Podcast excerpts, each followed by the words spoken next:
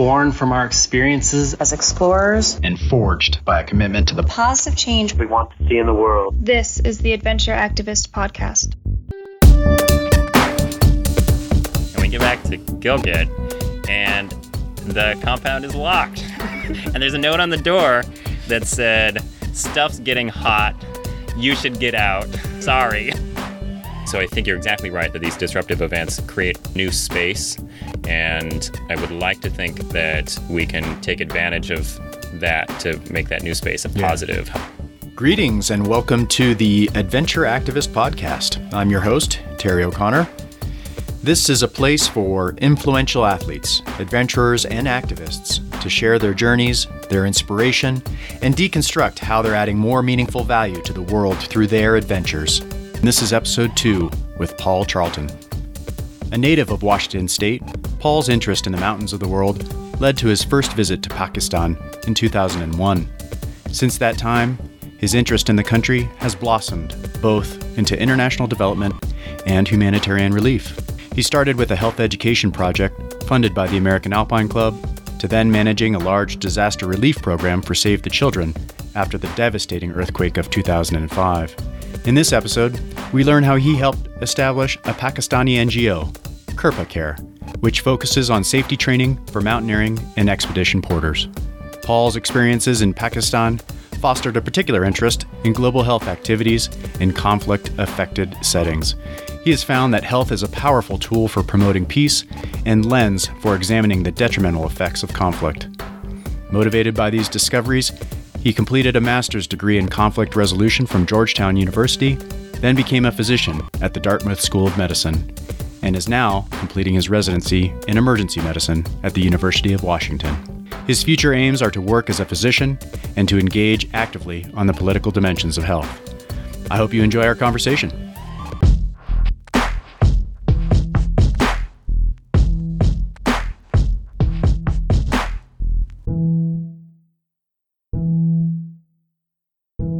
Paul Charlton.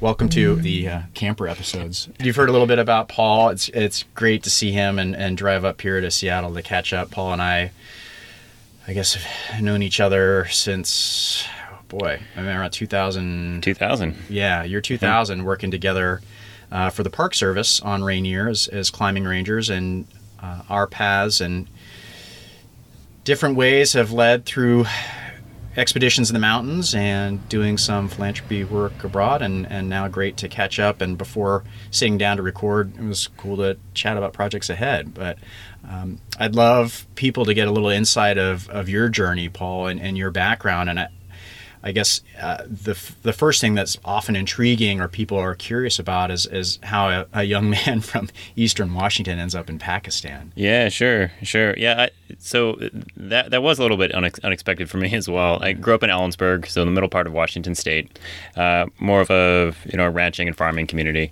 and for whatever reason, there there there's this group of uh, pretty active older mountaineers that had that had come to live in Ellensburg. And when I was uh, towards the end of high school, I actually knew one of their one of their daughters.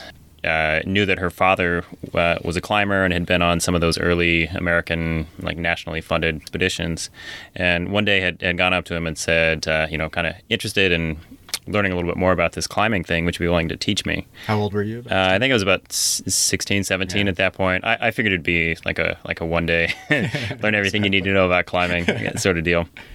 But it ended up being a, a great friendship. One of the the inspiring things about it had been just that this was a it was a very interesting group of folks. Uh, that you know they'd been climbing in uh, in the Karakoram and the Himalayas, uh, a lot of those uh, expeditions in the 60s and the 70s. Why don't you feel to throw out some names because some of our audience may. Oh yeah, sure, sure. So Fred Dunham, Fred Stanley, uh, Bill Sumner, mm-hmm. Tom Hornbein, a lot of that that group that had been pretty active in the in the 70s. So I, you know, I was 16, 17. They were in mm-hmm. their 50s, and it was great. You know, really opened up a, just a totally different world to me. Um, they, of course, eh, there were a lot of picture books uh, that yeah. had been recording those early expeditions, and one of the ones that had, that had stood out to me was Galen Rowell's book uh, in the throne. I think it was in the throne room of the mountain gods, which was about the yeah. 1975 K2 yeah. expedition. Right.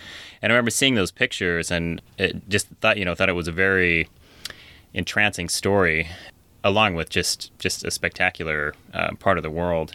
So I think that that probably planted the seed for Pakistan being a place that I'd be interested to visit. I later did take some time and travel in different parts of South Asia. Uh, took some time before going to college to do that. Yeah, and, and tell me a little bit about your decision to do that because that's not what everybody does when they're when they're done with college. So Yeah. what what made you decide that that was a good idea for you? Yeah, well, so I started working on farms uh, when I was 12. Uh, so I had my own money uh, from working working Yeah. on uh, on farms all those years, and actually I had a girlfriend uh, at the end of high school that one day I just uh, you know I was going to go to uh, going to go to college in New England.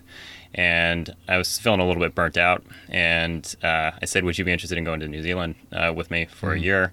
And figuring that the answer was going to be no, but to my surprise, she said sure. So uh, actually ended up deferring uh, where I was going to go to college, and then uh, ended up deferring for another year. So I took two years off, sort of hitchhiked around uh, New Zealand, Australia. I was doing some work along the way. You're like 18 or 17 at this time. Yeah, yeah. Um, and then ended up uh, being in Southeast Asia, South Asia, and you know, a lot of it was pretty unexpected path for me. I mean, I did not grow up in a family that did stuff like that, but it, it definitely opened my eyes to to there being just you know different different ways of, of living in the world.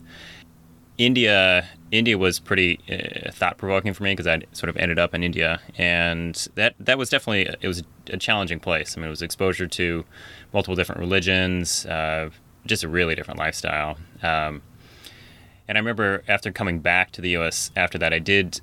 I was intellectually pretty curious about South Yeah. Asia. Um, made an effort to learn a lot more about the, the politics and the history, um, as well as the the language stuff uh, from South Asia. So I later went back to India and I studied Hindi, uh, formally at a language school in northern India and then in early 2001 went over to to Pakistan. Uh, so this was sort of a reconnaissance trip for doing a, an expedition in the far north of the country. So adventuring and kind of expedition mountaineering was becoming a part of your life at this time. Too, Yeah, right? yeah. So was, was doing more with climbing, and you know, it's just it's a stunning part of the world, as you know, all of your listeners know. I mean, it's Yeah. pretty amazing mountains, really interesting cultures, uh, just kind of a whole package that's uh, that's a pretty rewarding place, uh, but also very thought provoking. So, uh, so I'd studied Hindi in northern India, and then um, Urdu, which is the sort of main trade language for Pakistan, is in its spoken form is not all that different from Hindi. Um, you know, it draws from a different religious background and cultural background, so they have different. They do have different vocabulary and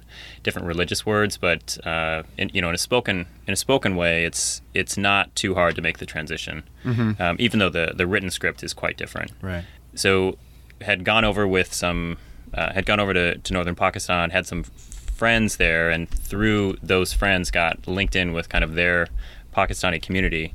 And uh, it was fantastic. You know uh, what, I, what i hear people say is uh, foreigners either really love Pakistan or they really hate it. And I happen to be in the category that uh, that just found it such a fascinating and rewarding place to be uh, that it that it definitely it caught me. But you were apprehensive before, right? I mean, I, I- imagine some of the stories from Dunham and things like that too, with their ex- experience with the expedition and the porters, may have skewed you a little in a little way or biased you Yeah. in your first trip there. That, right? That's that is certainly correct. Uh, Yeah. the, I, I will say that they did not have the best of experiences uh, in the 70s. I, I think, as, as as you may know, that that was a time where there were a lot of expeditions coming in, and there were there were big problems with porters Yeah. uh, working on the Baltoro Glacier. Uh, you know, it, it, it due to a number of factors, but it was it was definitely a I mean, to be honest, it was a labor relations nightmare uh, where the uh, the Balti porters were not super happy with the situation, but they also had an opportunity to exploit their leverage, and I think it ended up being kind of a lose-lose situation Right. uh, for those expeditions that were coming. Left a lot of hard feelings about how the expeditions felt treated by the Balti porters and the Sirdars and the uh, the Pakistani liaison officials. Right. Um, Pakistan is not the easiest place to visit or to travel, uh, and I think that those early expeditions really brought out those challenges. Let's let's move on and talk a little bit about uh, surprises and you know kind of breaking through some of those preconceived notions of the people and the culture. And the one story that you know I'll reference to maybe if you can expand upon is is the one story you, uh, I've heard before when you first met. Uh, Khalil, and we're out walking with him, and he was describing why his daughter wasn't going to go to school. Yeah, yeah. So this is this is a good friend, Ibrahim Khalil. Uh, he so he's you know roughly my age. I think at that point he had, I think his second kid was just born, so I would have been in my early twenties at that point. And you had met him through like friends. Of he friends. was he was friends of friends. Yeah. Yeah. So he's a Balti guy. He's from the Hushe Valley. Uh, super strong. You know, just uh, incredible nat- natural athlete uh, who works outside all the time. And he, uh, when I first met him, he said, you know, I'm not. hi- hi- His oldest child is a, is, is a girl, Shazi, and and he said, you know, I'm not planning on uh, really sending Shazi to school. And I was curious because this sort of fed into the narrative that I was ha- had heard about Pakistan of it not being the most forward place and so forth. Um, and so I, I wanted to get a better understanding of why that was. And he he said, uh, you know what, I actually I think it's great if uh, if girls and women are studying. I don't have any problem with that.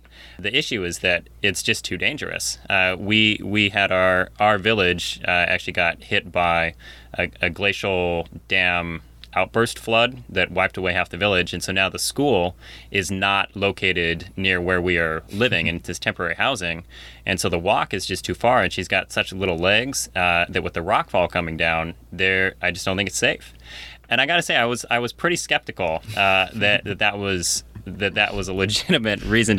And then a couple days later, we actually were walking from Kande up to Hushe, which is sort of the upper reaches of the the Hushe Valley. This is eastern Baltistan, and uh, we were walking along the road. This is just the the regular road, and uh, we hear this little tink tink tink tink, and this like really this small pebble just bounces across the road.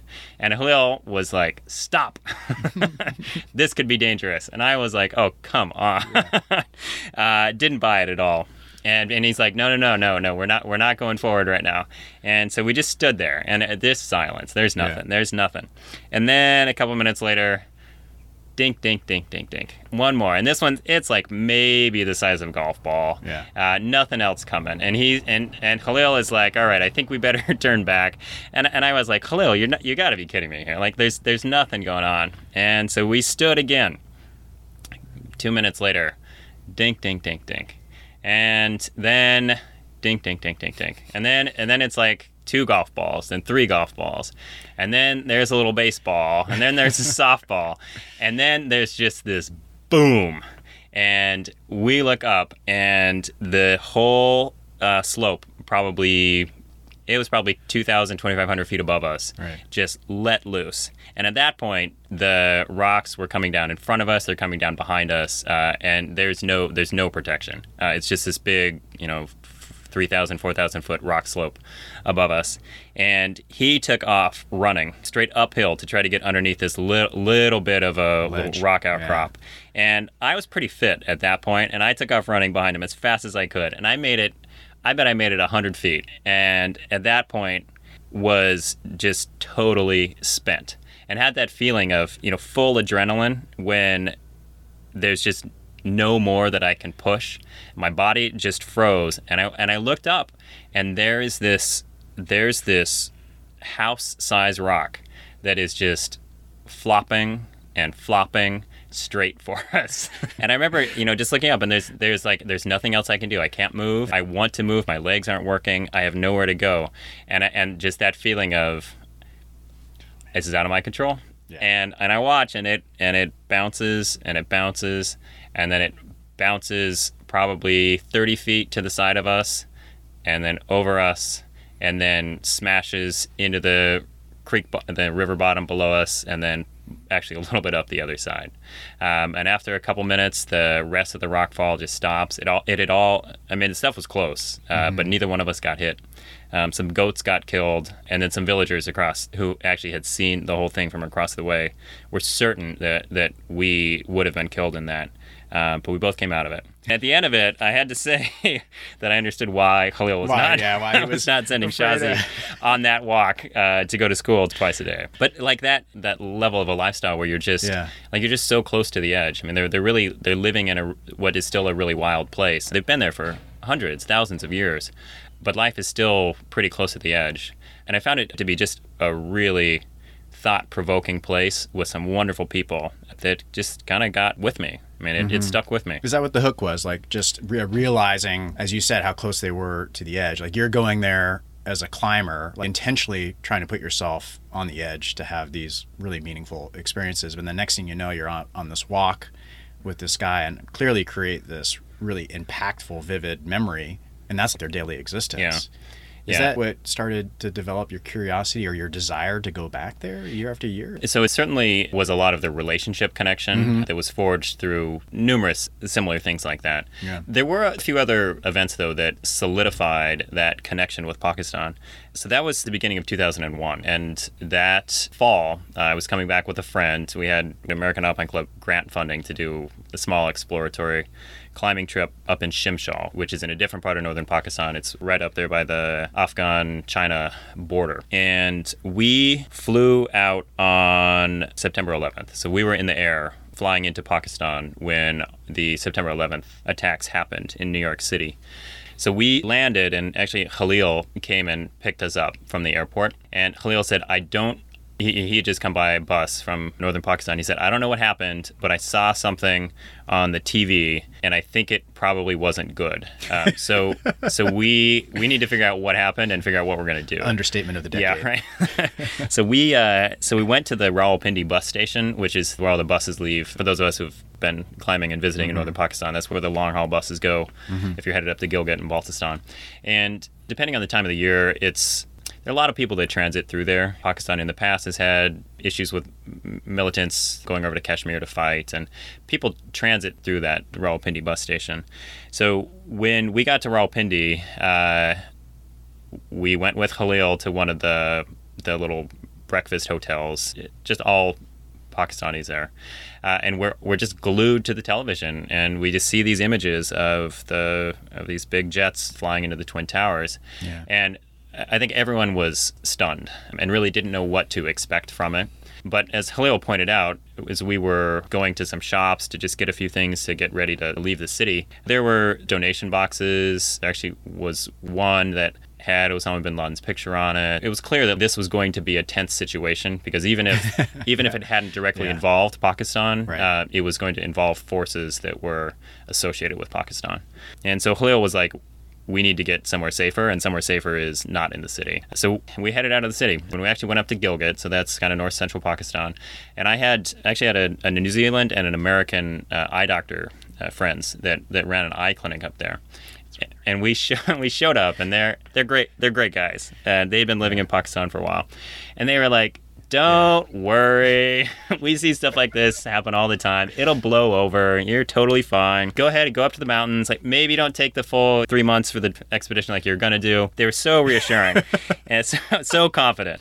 And so we we go ahead and we going up, and we've got our shortwave radio, and the, we're up in Shimshal, close to the Afghanistan Wakhan corridor, and we're listening to the shortwave radio every night, and they play the BBC. The news just seems to be getting a little hairier and a little hairier, and there, you know, there's starting to be some discussions about maybe the U.S. is going to retaliate against entities in northern Afghanistan, and we're starting to think maybe we're a little bit closer than we want to be to where some stuff could go on, and I just don't really know what it's going to be like here in Pakistan. So we're getting a little more nervous, a little more nervous, and then Congress broadcast live the congressional announcement that they were supporting President Bush to go ahead and invade. They were going to be going in through the north. And at that point, we're not that far away from that.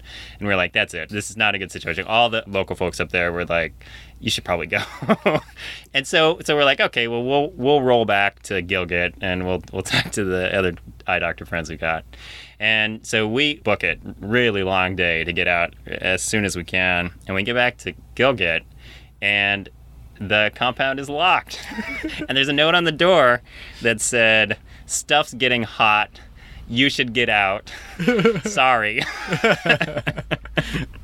and there was a name for somebody that we could contact to try to help facilitate us leaving. Now, there was a little bit of that, thanks guys, from our side, but we made it out just fine. The effect, though, of that was a reminder of the pretty fascinating social issues and political issues and issues about how we as a as a whole human species interact with one another, how you deal with people who have differences. And it, and it really brought to the fore in my mind that Pakistan is facing a lot of these big issues that the whole world is having to address right now. So it ended up being, again, pretty thought provoking and got me more and more interested in those sort of deeper interpersonal aspects that were coming up. So, how Muslims and non Muslims are interacting, power dynamics across uh, different cultures, political dynamics, which are clearly affecting Pakistan. So I think those two experiences early on really were a pretty big hook for me. And they took me in a different direction than expected. It was I was both of those trips was largely there for mountaineering reasons, but the end result was realizing that that was just one an important piece, but one piece of what made this such a compelling place for me to, mm. to go back to. Because you knew you wanted to go back, but you didn't know kind of how that was going to happen. Yeah, so we came back a few years later. We're again in uh, that far northeastern part of Pakistan. We had some funding for some latrine work and kind of environmental protection stuff. It was pretty small scale, but it was working with Khalil and other friends up in that area. It felt good, kind of like a Peace Corps type experience for us. That was we had carved out those these couple of years to be over for that. But what organizations were you working with at this time? We we were we were working through smaller Pakistani organizations, mm-hmm. so not ones that would have been well known. Right. We happened to be in Skardu when the large earthquake happened. That was October 2005. That was kind of centered in Kashmir, both Indian Kashmir and Pakistani Kashmir. Incidentally, yet another very intense experience yeah. in Pakistan. You don't expect stuff like that. It happened early in the morning. Uh, we just felt the shaking, and so we ran outside of the house. And I remember being outside and seeing these. Uh, they were cottonwood trees and it felt like they were almost touching the ground. And, you know, there were some rock slides and things around there and it went on for quite a while and we thought that seemed pretty big. I wonder where it was centered. And we didn't have a ton of information at the beginning, but over the next day or two, we were able to hear on the radio just how big it was. So we actually reached out to some friends, both Pakistani and American friends down in Islamabad, who said, we actually would really appreciate your help. We're being involved with some of the early medical triage and evacuations, and we just need more people here. Mm-hmm. Like you're already in the country, you guys have language skills, you've got cultural skills, you have the connections. We would really like you to come down. Yeah. So we ended up flying down to Islamabad and then being part of a, a team over that first month that was doing evacuations with with the government of Pakistan and the the Pakistani army. So they would fly us to different areas to do stabilization, triage, and help facilitate helicopter evacuations from and, remote affected areas. And tell me about your level of medical training at this point. Uh, so at that point, I was just an EMT, and it was eye opening to see how helpful it would be to have more medical skills. I think that was our first real thought that mm-hmm. if we want to keep doing more of this kind of work, we need more medical training. It was it was a pretty interesting experience because at that point I had a decent amount of more formal reading and knowledge about Pakistan and mm-hmm. South Asia under yeah. my belt. Um, had spent a bit of time already in the country, language-wise, was was getting pretty comfortable. But I had sort of divided Pakistan into a good Pakistan and a bad Pakistan. And the good Pakistan, Baltis, most Baltis are are Shia, so those are kind of the circles that I was running in, and felt really comfortable with that. I felt like you know, you know Pakistan overall is a very it's a strong hospitality culture, and felt very comfortable there. Did not feel threatened, did not feel out of place, and really did feel welcomed.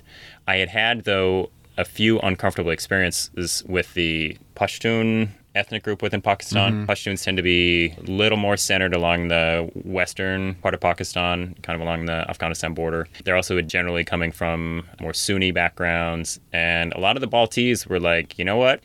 We don't really like these Pashtuns, and we don't, you know, they're they're all Taliban supporters. They're not good people.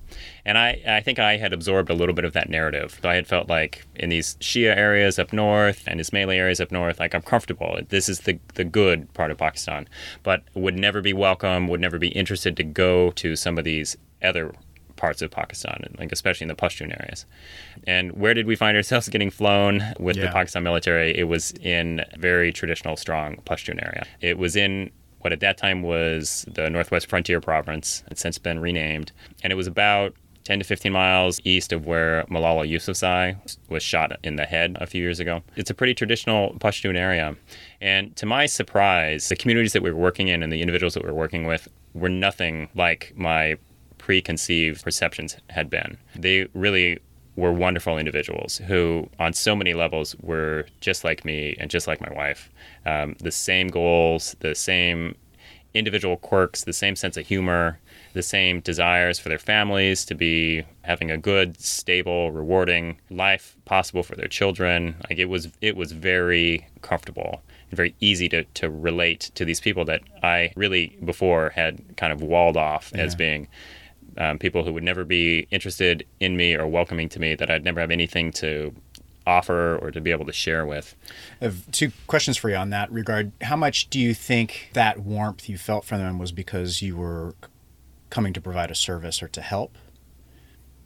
I think there was there was definitely a component of it uh, yeah. because I, I was not seeking much from them other mm-hmm. than to try to be helpful in what was clearly a pretty overwhelming and pretty mm-hmm. damaging situation. I mean, I'm not a missionary. That's not at all me. Yeah. And so I think when people realize that I actually was approaching this with a fundamental belief that we are equals, I'm really curious in your culture and your religious background, which is very different than yeah. mine but it was a pretty comfortable relationship to build upon. I think it definitely helped that we were there to be useful. The medical skills have a lot of cachet. I remember working alongside public health professionals, and the a lot of these were very well trained Pakistani public health professionals. They had these great ideas, and they just didn't get buy-in from the communities where they were working because there was nothing immediate and tangible to offer and that was in contrast to a lot of the medical resources that people could provide. And that was a pretty key early insight of working in challenging contested environments is that it helps to have something really practical yeah. to offer and medicine for us was pretty clear was a, a, pretty practical thing. The other question, or maybe just a comment, is do you think that collective cooperation that is born out of a tragedy like that help break down some barriers for you as well? So we see that in our own country, right? I mean, mm-hmm. look about what happened amongst different socioeconomic classes at, in 2011, you know, with the Twin Towers, and it really it unified people in a way through tragedy, as other catastrophes often unify and break down other barriers that would otherwise be there. Um, do you feel like that that may have been part of it too that that helped you make that connection with them yeah yeah i think i think that's definitely true it, it yeah. certainly is a these sort of disruptive events yeah. are are a chance for new opportunities to come uh, as well as a chance for a reset. So I think it, it can either be yeah. really positive, and in this case, I think it was very positive. I think at times it can be negative. You know, it, it was such a disruptive period in Pakistan at the time. And geopolitically, the area was hot during those years. And I know subsequently there have been a lot of accusations, some of them I think probably somewhat founded on intelligence work and CIA agents getting brought into the country at the time. So I think you're exactly right that these disruptive events create new space. And I would like to think that we can take advantage of that to make that new space a positive, yeah. helpful space. I think that's a great pearl, though, is to actually reframe these disruptive events, as you labeled them, or these tragedies, really as a, a reset opportunity or a way to to break down a barrier and to move forward with something new and an opportunity to, to change your own perspective about the people, but also yeah. an opportunity to help and improve relations from there on out. Yeah. Uh, because it creates this need. It creates a arena where people can unify over, yes, we have this problem, we have a shared problem here, and and we want to help you with that. Yeah. You know? And I think that's a pretty, it's a powerful moment, I'm sure, for for both sides in that time. Yeah. You know, I mean, one of the, one of the other things that comes up is that uh, at, at this point we are so global. Pakistan is is not just a like a monolithic yeah. country that is that is in any way backwards. Like every country, they have issues, but there are tons of well-educated, bright, liberal, really open-minded Pakistanis that are dispersed throughout the world. Many of whom are just coming and going from Pakistan to other major major places in the world, and it was it was very exciting to see that diaspora um, coming back to help out as well. And so one of the things that did stick out to me was that, you know, at this point, it's not white Westerners coming in to work with less well-off Pakistani communities. I mean, this is it's much it's getting to be much more of we're all just global participants here. This is about respect yes, we have small differences in terms of opportunities, but fundamentally, we're, we're on equal footing at this point. So it's much more collaborative. If I look at my network now of people mm-hmm. that I work with in Pakistan, I mean, it's it's involving people who are entirely my peers with skills that far exceed my skills on many specialties that they have. And it's really pretty exciting to see that it, it is much more collaborative and it is much more about partnerships and much less about the old approach of how these kind of interactions have, have happened. Speaking of partnerships, I, I, kind of want to move on a little bit And when your next projects there, which seem to be a very appropriate and insightful meshing of, of some of your passions, and that was the development of Khurpa Care, um, which kind of combined your passion for what originally brought you to that area, you know, the, the excitement of the exploration and the climbing, but also a service mission. Maybe you can highlight a little bit about Khurpa Care and how you identified this need yeah. and how you decided to try to contribute to that need. Yeah, sure. So so Jesse, my wife and I ended up we worked for a year for Save the Children after the post post earthquake uh, stuff going on, and that was in a in a Pashtun area, and then we were asked if we would be willing to help get this new organization called Khurpa Care up and off the ground in Skardu. So Skardu is again is in the Balti area up in the Karakoram. And this was an organization. There was uh, initially some wonderful support from a Canadian professor, Dr. Ken McDonald, out of the University of Toronto, as well as Ghulam Parvi, who had been involved with the Central Asia Institute. This was a lot about seeing how the working conditions and the opportunities for the really large portering community in Baltistan could be improved when I look back at the pictures of the porters from the from the 60s and 70s, I mean, it's even at that point, it's pretty. It's clear that it, it has been a pretty marginalized community within Pakistan. That you know they live in a rough area and have had have had a lot of challenges. Uh, there was still a lot of striking, even in the early 2000s. These foreign expeditions would employ hundreds of Balti porters, and the porters and the Sardars would you know they'd go with them out for a couple of days and at that point they would have a lot of leverage and they could they could strike and say you know we're not going to continue unless you give us more money or right. more resources or they actually would have legitimate concerns that were not being met yeah. um, and they would say we just we're not going to go on must have uh, learned something from all the french and italian yeah, right, climbers yeah. that were coming out there the the effect was that pakistan was still seen as having wonderful mountains like definitely a climber's country um, but as not an enjoyable place to climb um, because of because of that dynamic, because of the, the unreliability yeah. of the support. Yeah, yeah. and there was yeah. a lot there was a lot of lack of trust. And I remember people frequently during those years saying, you know, it's it's such a beautiful country, but I go to Nepal and I have this wonderful Buddhist culture that's very welcoming and open uh, to me as a Westerner, and the people are really friendly, and there's alcohol, and like it's like it's comfortable and rewarding. And why would I choose to go to a place that is seems, at least on the surface, much less friendly with all of these labor issues, where it's a it's a real hump to get up to some of these base camps.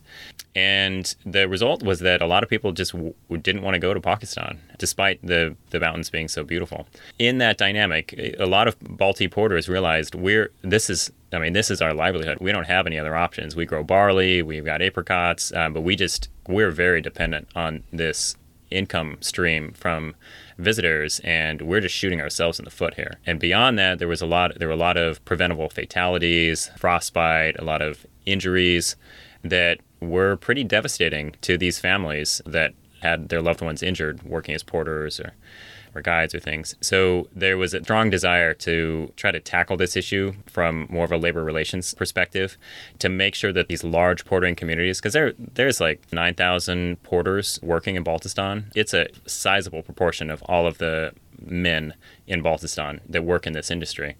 And to make sure that their needs were being met so that when they had legitimate grievances, those grievances were addressed so that this was a more fair and equitable profession that respected their dignity, didn't just treat them like animals, and at the same time helped people understand there are certain behaviors that you should not be doing. This exploitative striking really is not helping anybody. Not serving you, yeah, yeah. and it's and it's hurting you know a lot of a lot of the other community. Right. Uh, and so this the organization was started. Khurpa Care was started to help deal with the labor relations issues as well as to impart more first aid training, wilderness medicine training, um, environmental protection stuff, and to help give porters a voice so that they would have a seat at the table on a lot of these decisions that were affecting them. And it was great. The organization got started in 2006, 2007, and it has really has done a lot of very good stuff. Yeah, why don't you highlight some of what you've done so far there? Yeah, so it's a, I mean, it is a Pakistani-run organization. It's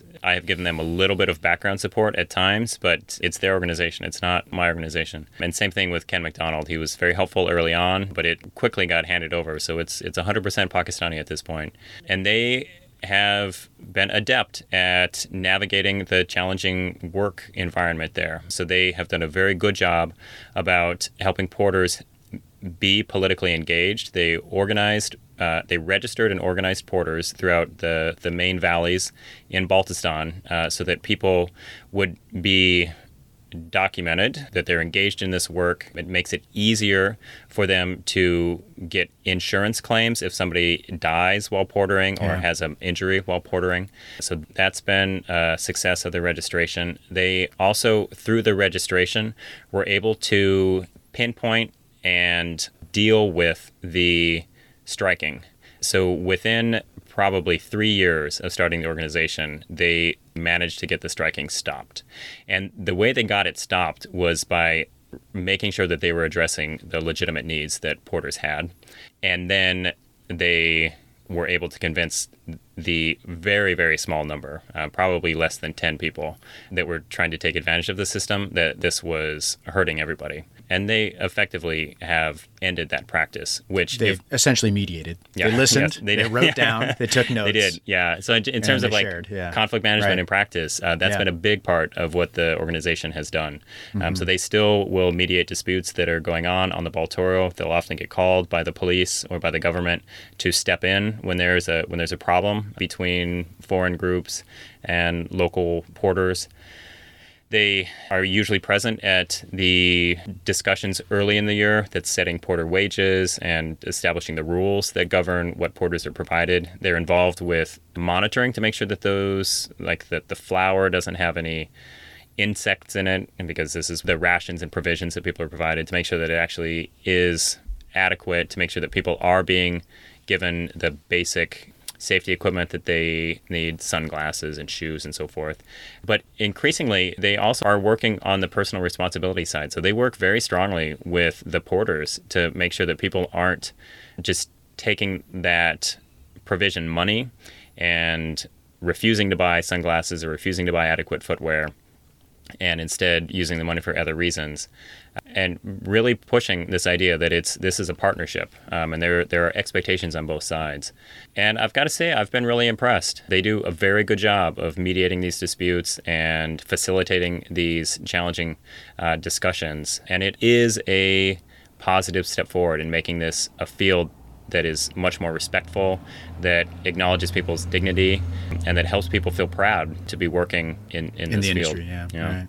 For the listeners that are intrigued and interested about this, is there a place to get more information about Khurpa Care or potentially support their work? Yeah, there is. So Khurpa Care does have a website, and then they networked very strongly. So they are working with a number of other larger Pakistani organizations at this point to really magnify their their impact. So they are doing cleanup expeditions fairly frequently. They're doing a lot more with training, including expanding to be bringing in women um, and s and uh, sort of older school kids to be engaging in these activities in a way that helps increase the standard of mountaineering skill and climbing skill in Pakistan so that it's no longer the expert foreign climbers coming with the very strong but poorly trained Pakistani climbers, but instead trying to build this new generation of Pakistani climbers so Yeah. that they actually are climbing at the same standard with the same level of skills. So they have quite a few ongoing projects, Yeah. and we can we can post some links Yeah. uh, for how to get involved with that.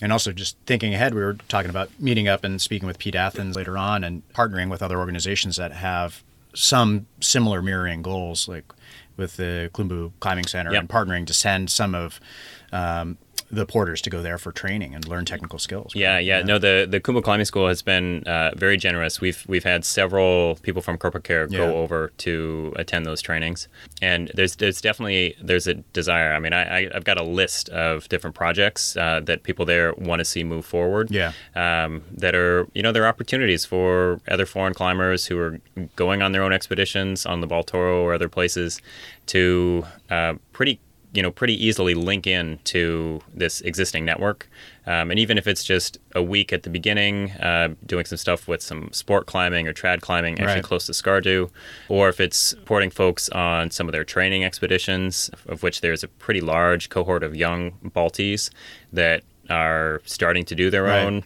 independent expeditions. There are a lot of opportunities out there, Right. and they it, they are looking for people who care Right. and want to engage sort of as equals in this way as uh, a chance for it to be pretty rewarding for both sides. right.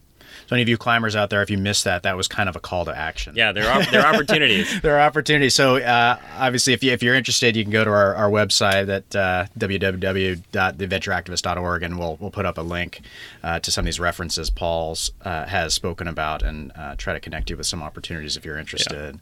Um, that would be fantastic. Um, well, just being respectful of your time, Paul, because I know you got another meeting and you have the opportunity to work in the ER tonight. Yeah, right. I guess what what excites you now? I mean, looking ahead, it's, it's been an interesting life path for you and, and for me. And I, and I look at my own, and I just so many things that excited me before have changed, and so many new projects have come and gone that I'm excited about, and, and there are new things ahead that you know they're on my five year Yeah, wish sure. list. Uh, what, Sure. What's exciting you now? You're nearing the end of your training and residency. Um, what do you think's next for you? Yeah. So I mean, the one thing I didn't mention is that uh, during these years, especially after working in that Pashtun area, the, it was a setting of some pretty. It's definitely a gun culture there. Uh, so it's it's well armed, um, and people do tend to be a little hot when uh, interacting with, with one another. So it was a chance to see w- what it was like to work in a setting of violent conflict. The violent conflict wasn't geared towards me, uh, but it was a there, was there was a lot of shootings and other things going on within and between the communities. And then also in the workplace that I was in, uh, so working with Save the Children, that was a that was a big organization. We were two two or three foreigners and 250 Pakistani coworkers it had a lot of conflict, just workplace conflict. And so after those years in Pakistan, I did go back and do a graduate degree in conflict management. Um, and sort of my specialization at this point is um, conflict and health.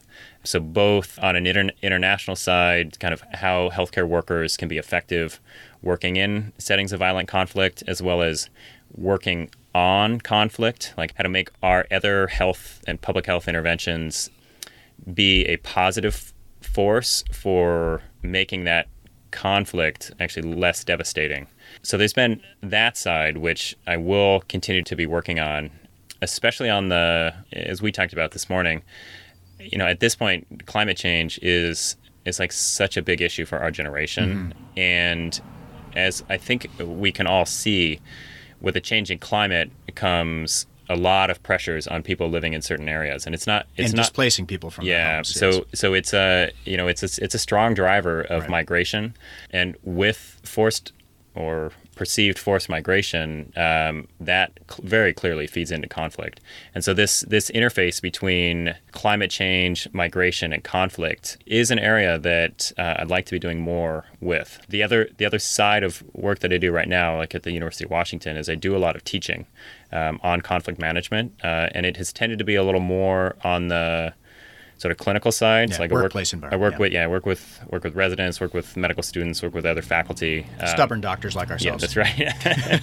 and that's been and that's been good. Um, one of the things is that a lot of the core skills, the mediation, the facilitation, the handling these difficult conversations, the uh, conflict analysis, it it, skill, yeah. yeah. it uh, carries over um, and applies just as strongly to people who are working in the international settings of violent conflict.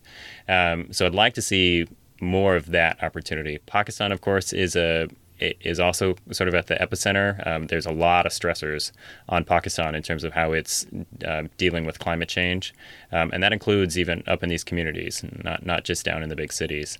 Um, so you know, Pakistan remains a focus for that, but Yeah. also, uh, you know, in, a lot of other areas, the, this issue of conflict and health is Yeah. is is pretty ripe. Well, it's an it's an inspiring goal, and and I think an arena ripe with opportunity, and certainly it excited me quite a bit for us to talk about it Yeah. a bit this morning. So. Um, Stay tuned.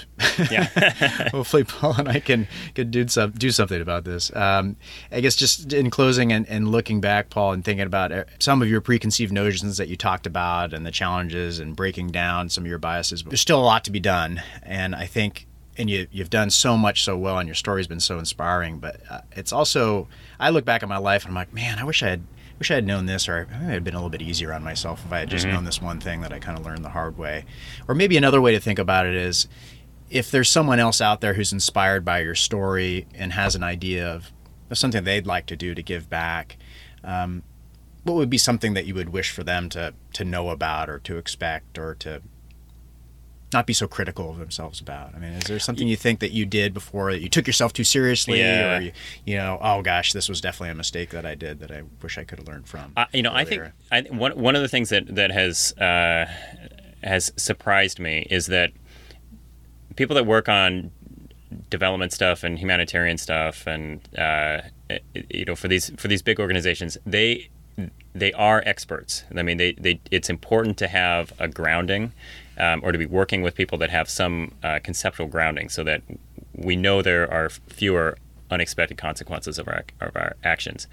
Um, but at the same time, you know, this stuff always it always looks so professional and so perfect from the outside. When we when we look at the brochures, like when I when I look at organizations that that work in these hard situations, it seems like they've got it together.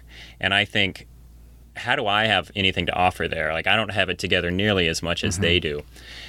And I think the thing that has surprised me is having then been behind some of these glossy curtains is that they don't have it together anymore any more than I have it together. Right. And so much of it is about Right. connections. There are, there are all these folks who have invested really strongly in these relationships and they are these just incredible resources of knowing uh, like all these opportunities and all these needs and yet they often don't have anyone that they can reach out to to help get support for filling some of those needs. So I think this idea that you're that you're working on right now of trying to connect people that do have these strong connections in these places and have opportunities and just need more partners Yeah. to be working on it is a tremendous resource for both sides. Yeah, right. Because even if it seems like uh, from the outside, you know, uh, maybe I don't think I have enough to offer on this particular issue, even if I'm interested. I think the reality is Your interest may be enough. it may be enough. Yeah. Uh, So much of things at this point is people bringing different specialties and different skills for a multidisciplinary approach. People really do have a lot to offer. And so my final word of encouragement would be if any of the things that we talked about today, if they're of interest to people, please move forward with it Yeah. and try to like reach out to some of these other folks that do have a lot of connections on the ground because it can be really valuable for both sides. Yeah. Uh, it's a great summary and uh, excellent point. Well, cool, Paul. Good to hang out with you today. Thanks for hanging out in the, the camper. Um, Pretty nice here, Terry. You got a good recording studio. all right. Catch you next time. Well, thank you for listening to episode two of the Adventure Activist podcast. That probably won't be the last we hear from Paul as he and I look to collaborate in the coming months on some projects focusing on the impact of climate change on human health. So stay tuned. To learn more about our group and what we do, go to theadventureactivist.org. Go to the podcast tab to find more info about Paul and photos from his work in Pakistan. You can also find us on Instagram at The Adventure Activist. Feel free to leave comments or questions about anything you've heard or sparks your interest here on the podcast. Our support comes from, well, still not really anyone, but we hope you. If this episode inspired and added value to your life and passions, please consider making a donation. Even a dollar an episode would be incredible. Go to our website or find us on patreon.com to donate per episode. If nothing else, follow us for future episodes on iTunes, SoundCloud, or wherever else you find podcasts. Give us a good review, share with your friends. Your support means so much. Thanks all, and keep adventuring.